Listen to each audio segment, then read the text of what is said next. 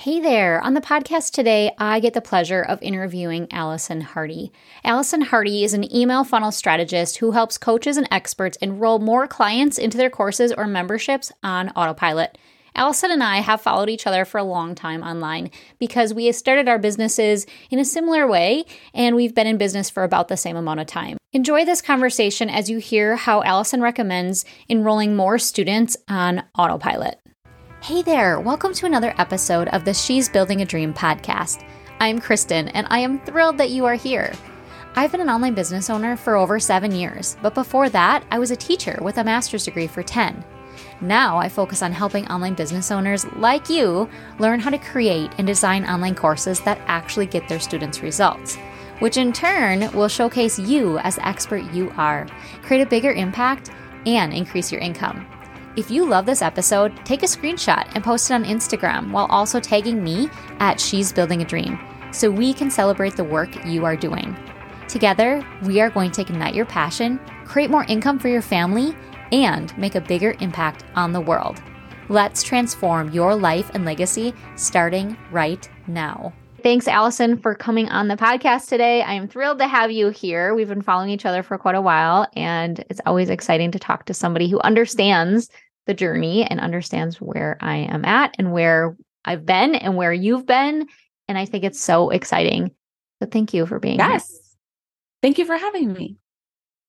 It's been so fun to kind of watch each other's businesses online on Instagram and just the evolution of how things work. And I just think some of the places we've come from are the same or similar, mm-hmm. and then things have evolved. And it's so fun to kind of see that evolution, how things are growing. So, can you kind of give us that short version of the evolution of your business, what things kind of have looked like along the way? So, I started my business because I got laid off from my quote unquote dream job when I was six months pregnant with my oldest. He's now nine. Um, and I was teaching college level art and um, I was six months pregnant. And like, let's call it like this, not like college level art positions are like around or common. So I had to make money. I didn't have the luxury of not making money. Uh, my husband and I's plan was I was going to work up until the day I had Camden, and then I didn't have maternity leave, so I was going to go back to work five weeks after. That's like how much we could have saved up, or we saved up. And so getting laid off with three months left to go on the pregnancy like wasn't a good situation. So I had this personal training business that I did in the backyard. I like trained my friends on Saturdays and then we would have mimosas and it was delightful and I loved it. And I was like, you know what? We're going to do this thing. And I had um, a lot of connections in the personal training world. So I partnered with a network marketing company brought those connections on to my team and I was able to rank advance really quickly. And you know, being in network marketing, that's really important. And um, I created these online courses and it was just kind of like it took off really, really fast. And I was able to replace my income. But as great as that sounds, um, it all came crashing down around me after Camden was born. So I was, uh, you know, a new mom, never done this before. And I was working 18 hour days and I had a really great hearty dose of postpartum depression. And so it just it didn't no longer worked. And I remember I peeled myself away from my business one afternoon and like had coffee with one of my friends. And she was like i don't know what's going on but like she like pointed at me and did like this finger thing. She was like this isn't working. She's like i don't know the last time you washed your hair your your yoga pants look like you haven't changed them in multiple days. Like this is not you. And i was like well i don't know what else to do. This is the business. And she's like i feel like this isn't what it has to be and so she was like you just need to do something different she's like what you're doing isn't working so like i don't know what the difference is but like you need to figure it out so uh, that's when I got super invested in automation. It's when I got really invested in email funnels, and um, I couldn't find anyone to really teach me these ideas. I could like have someone do them for me, but I didn't want to do that. So um, I became my own expert, and I got like super nerdy about automation and funnels and selling. Um, and building a business that actually works for you instead of one that like makes you wear 10 day old yoga pants and a really greasy mom bun. Like that's not a good look for anybody. Um, and it, over the past eight years, it's it's evolved. We've moved away from personal training. We've gone into this automation world and this email funnel world. But it's because of that experience that um, I am here today. Isn't it interesting how we look back on those stories and that time and we think, oh, now I understand why I went through that. Now I understand why I evolved from there. I always think it's fascinating when we look back at our stories and find how everything kind of works out in the end for what mm-hmm. we were meant to do and where we were meant to be. And everybody has different beliefs on um, spiritual beliefs and things. But I just think, gosh, like how amazing is that? That we can look back and think everything has been in line for a reason. All the failures, all the successes, all the evolution, it's just all evolved. I always find that so fascinating. So thank you for sharing. Love that. Yeah. And I mean, let's call it like it is. It sucks when you're in it.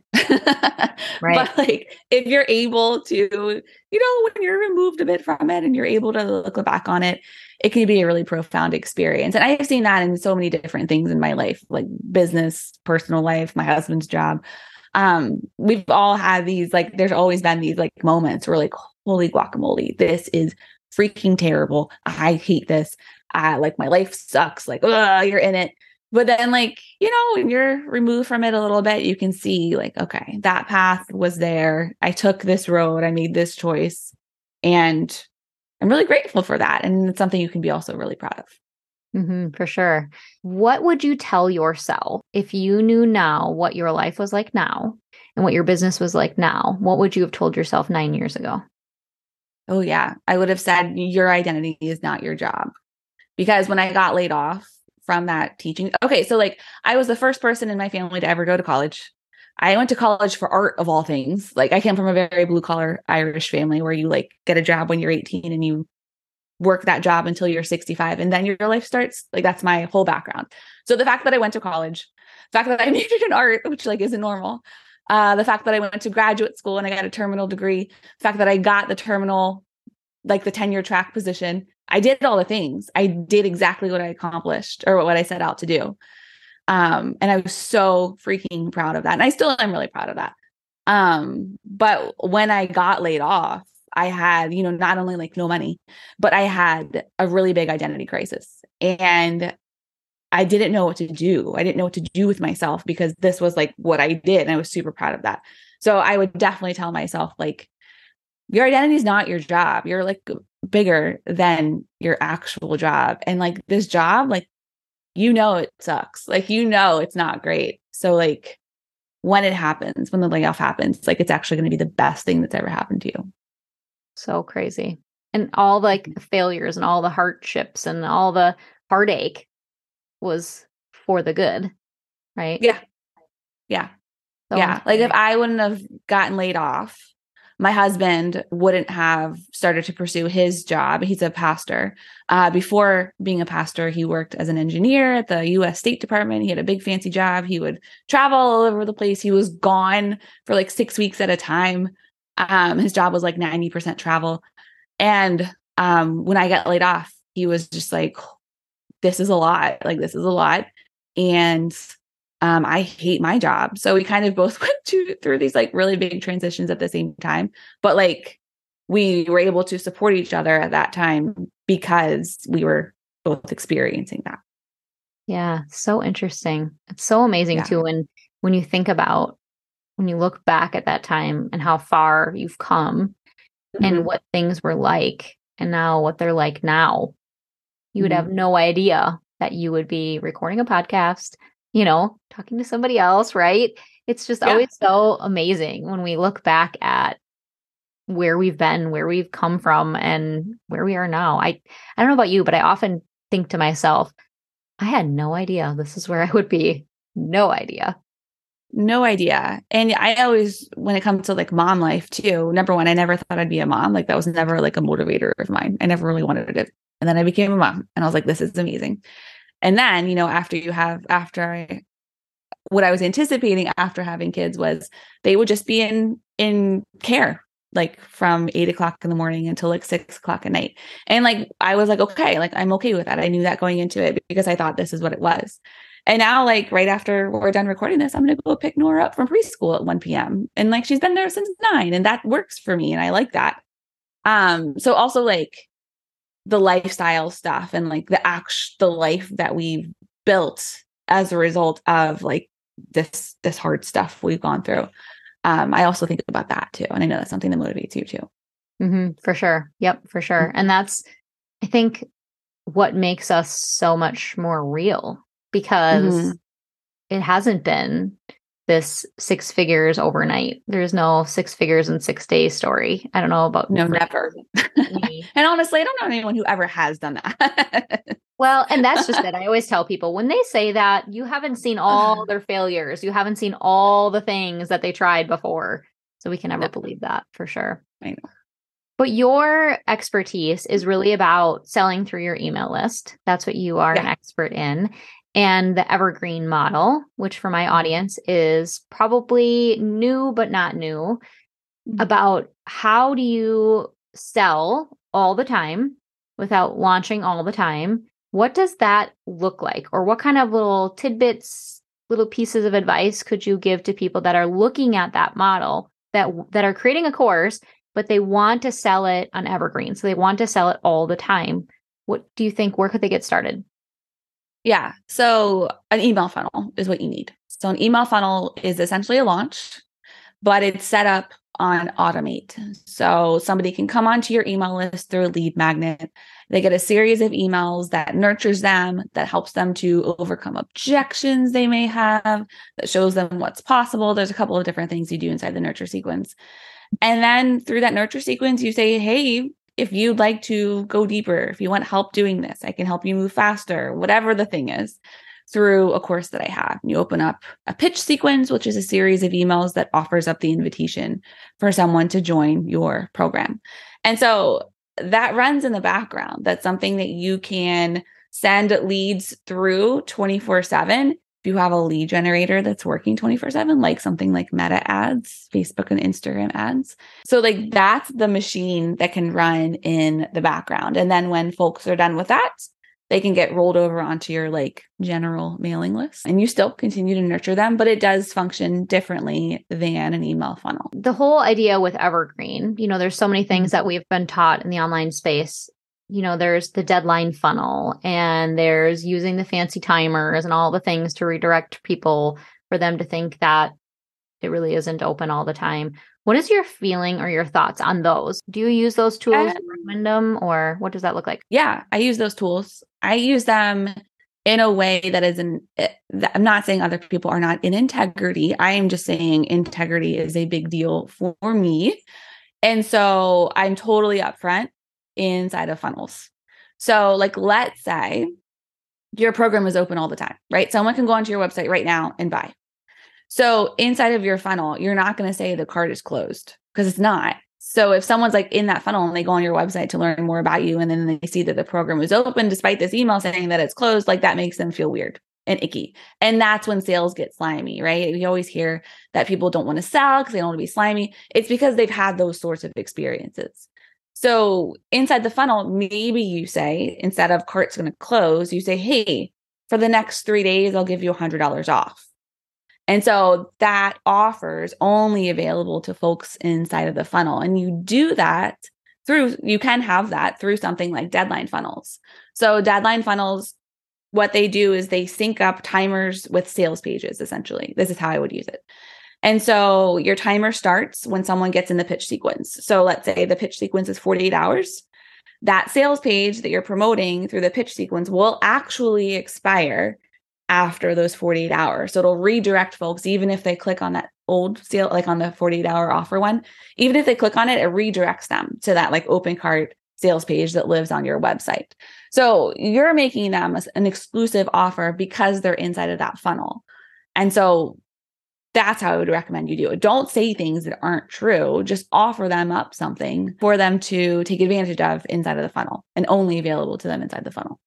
So that was going to be my question. How do you promote that urgency?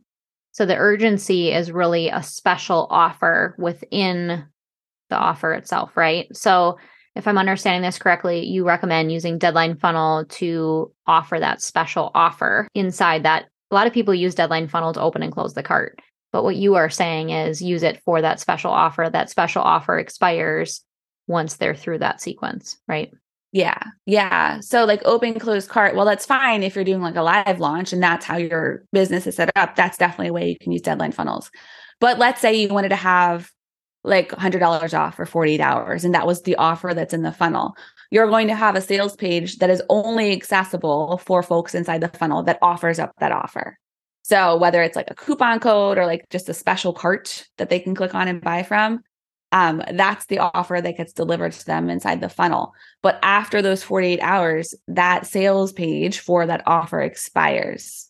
And so even if someone clicks on it, they then get redirected because that timer has expired to the full price or whatever the, the like regular offer is that lives on your website.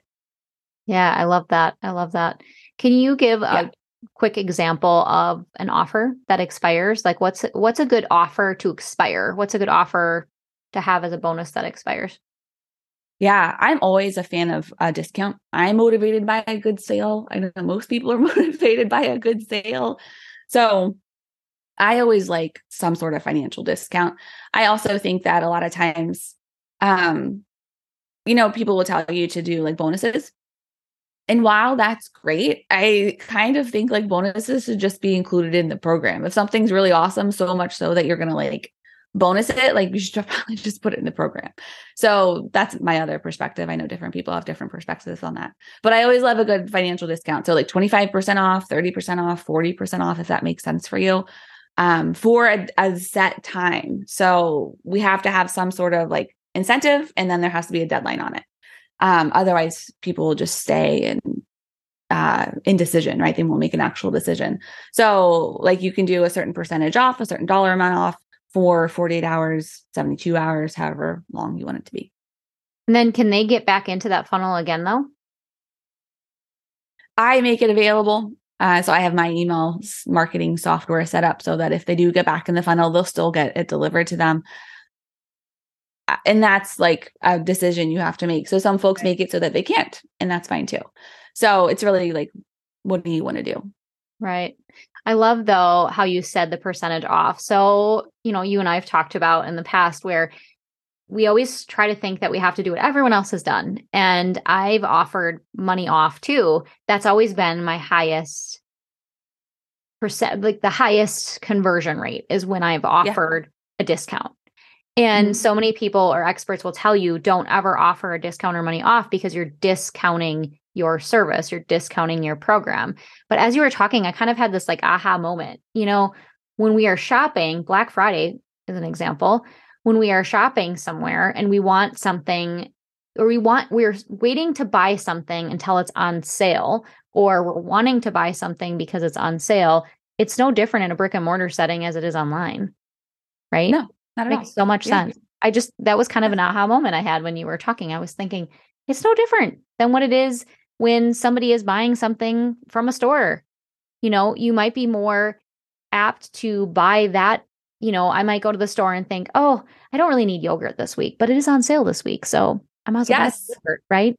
yes. I did the same thing last night. We do on Wednesday nights, we have a really busy schedule. So I do like a Asian food from the freezer from the grocery store. and I went on uh, Monday to the grocery store and it was like buy one, get one. You better believe I bought two because I was like, I know we're going to eat this this Wednesday and next Wednesday. I actually think I brought four because I was like, this is a whole month's worth of Wednesday night meals for us. So, like, and I think about this too, like buyer cultures, we're kind of conditioned to buy things when they're on sale. I bought a dress the other day because it was 20% off. And I was like, yeah, we'll buy that today. I'd been eyeing it for a while. And then all of a sudden it was 20% off. And I was like, cool, we're going to buy that because it's on sale. If it was like a add another dress, I probably wouldn't have done it. But I bought the dress because it was on sale. If it makes sense for you and like your overhead costs are not going to like drastically suffer, like, and I would, and since your folks are mostly course creators, like you can discount your course and it probably isn't a huge deal. And that's also part of like knowing your numbers, right? So knowing like, this is my overhead cost. This is how much my software costs. This is how much client acquisition is, you know, all of that. Um, so if you can swing it and it still like gets you paid relatively well, then yeah, I think a discount's always a great choice. Yeah, it makes so much sense. And I, I'm so glad you said that because I've always had that kind of voice in the back of my head that said, don't discount your services, you know? Yeah. But when you think about it, we make buying decisions. The other thing I thought of too when you were talking is the fact that you are by giving that offer and putting that timer there, you are almost helping them to make a decision faster. 100%. Yes. And I think people need, I know it's something I talk about in my audience a lot making decisions. Like indecision fatigue is a real thing. I mean, how terrible. often do we sit on things because we are just waiting to make a decision on something? And mm-hmm. for my audience, that's usually software. It's a lot of software hopping because they're trying to make a decision on which software to use or what to put in their course or how long should their course be or how many videos, how many modules, all the things. So many decisions to make, they get stuck in that. And I think yeah. the more we can help people make decisions, the more we can serve them too. It really makes a lot. I agree. And I'm an Enneagram 9. I get it. Like I know like decisions are really hard to make. I hate making decisions. It's by far one of my least favorite things in the world. But we are not doing our audience any good by letting them just stay there because once they finally make a decision, whether it's yes or no, they've made the decision, right? And so if they make the decision yes, they're going to start to do the work and then they're going to start to see results because they're in your program, right? If they say no, maybe they'll just hang out for a little bit longer with you or maybe they'll go somewhere else. And either way, they've made a decision and that's really what we want. Mm-hmm. And I think there's a big shift in the market space too with Evergreen because the fact yes. that we want people to be able to buy at any time, just like you were saying, they'll go to somebody else if our programs yeah. aren't open all the time or open often, they'll find somebody else who is. And they I will. think that makes a huge difference. And I I've been seeing that kind of evolving over the last year, how much that evergreen model. It used to be evergreen was all about host a webinar, put a fancy timer on it. When the timer's up, they can't buy, you know. Mm-hmm. And now that model has definitely changed a lot. So I love watching you explore it and see how it works for you. So thank you so much for sharing all that. It's really cool. Yeah, of course. Exciting. Yeah. So, where can people connect with you to learn more about your awesome membership that you have going on right now and all about Evergreen and emailing? Yeah. So I hang out mostly on Instagram. So my handle is Allison underscore Hardy underscore send me a DM. Say hey. And then I have a program, a, a membership called Funnel of the Month Club. And so what it does is every month you get stackable email funnels delivered to your portal so that you can put them together and make this beautiful email funnel marketing ecosystem. And so if your listeners are like, well, that sounds very interesting. I do have a $7 trial for you guys. So I'll give you the link, Kristen. But you can get in for $7 for the first 30 days see what it's all about. If you hate it, you can get out. But if you're like 95% of our members, you'll stay in and you'll love it and you'll continue to build out your beautiful email funnel marketing system that sells your course or membership for you on autopilot. Very cool. Thank you so much, Allison, for being here. I'm excited to put this episode out and connect with you a little bit more. So thank you. Amazing. Thank you for having me.